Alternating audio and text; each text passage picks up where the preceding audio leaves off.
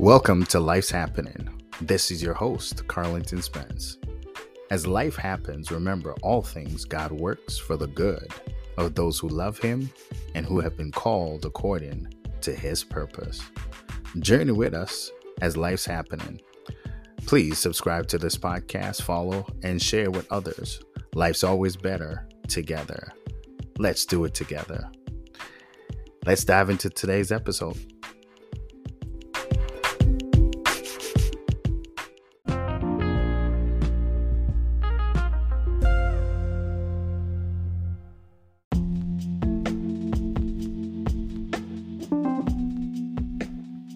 Welcome back, guys. Today's devotional is a continuation. I believe this is the last installment in our series on how to hear God. This is part four.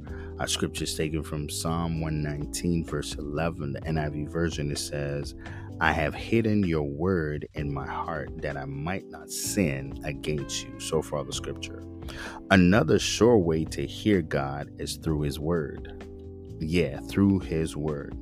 Engage God through His Word. In other words, God speaks through His Word, and when we engage Him in reading, meditating, and thinking upon His Word, He speaks to us.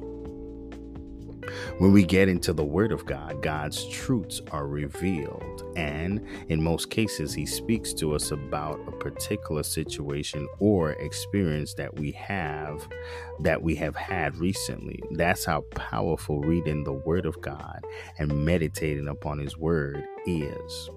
God speaks through His Word. One of the most powerful things that we can do as believers is to pray the Word of God. And it is the next level type of praying. We're more in tuned to what God says in His Word for us and about us. And we remind Him when we pray in His Word that this is what He says about us through His Word. And therefore, God responds according to His Word. How do I know this? Well, the Bible says, So is my word that goes out from my mouth. It will not return to me empty or void, but will accomplish what I desire and achieve the purpose for which I sent it. Isaiah 55 11. God is saying there is no way the word that He spoke which we have in the written word, the Bible, they cannot return to him empty, meaning unfulfilled, but they will accomplish the purpose that God desire and for which he sent it. Now, if the purpose of the word is to heal, then healing will take place. If the purpose of the word is to bless in a financial way, then it must be accomplished because it cannot return to God empty or unfulfilled. Let's remind God of His promises written in His Word, in praying the Word, and in reading and meditating on His Word more confidence comes, more clarity comes, and more truth is revealed when we hide His Word in our hearts. Family, I'm convinced that hearing from God requires reading and praying His Word.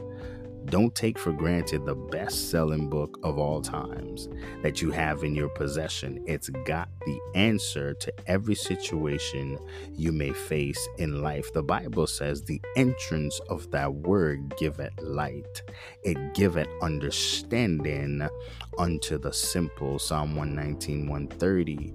Let the word of God in. Let that word in. Let the word of God in let's read it let's let's invite it let's let's get that word of god in us so that it may give light and understanding in the areas that we need god's clarity and direction god is speaking but we won't hear until we dive into his word.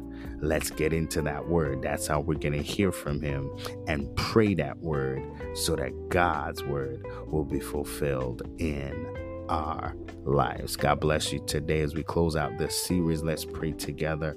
Lord, help me to read and meditate upon your word. Pray your word and walk according to your word. Let your word give light and life in every area of my life. In Jesus' name. Amen. Family, God bless you. Today, as life's happening, remember all things God works for the good of those who love Him, who have been called according to His purpose. That's you.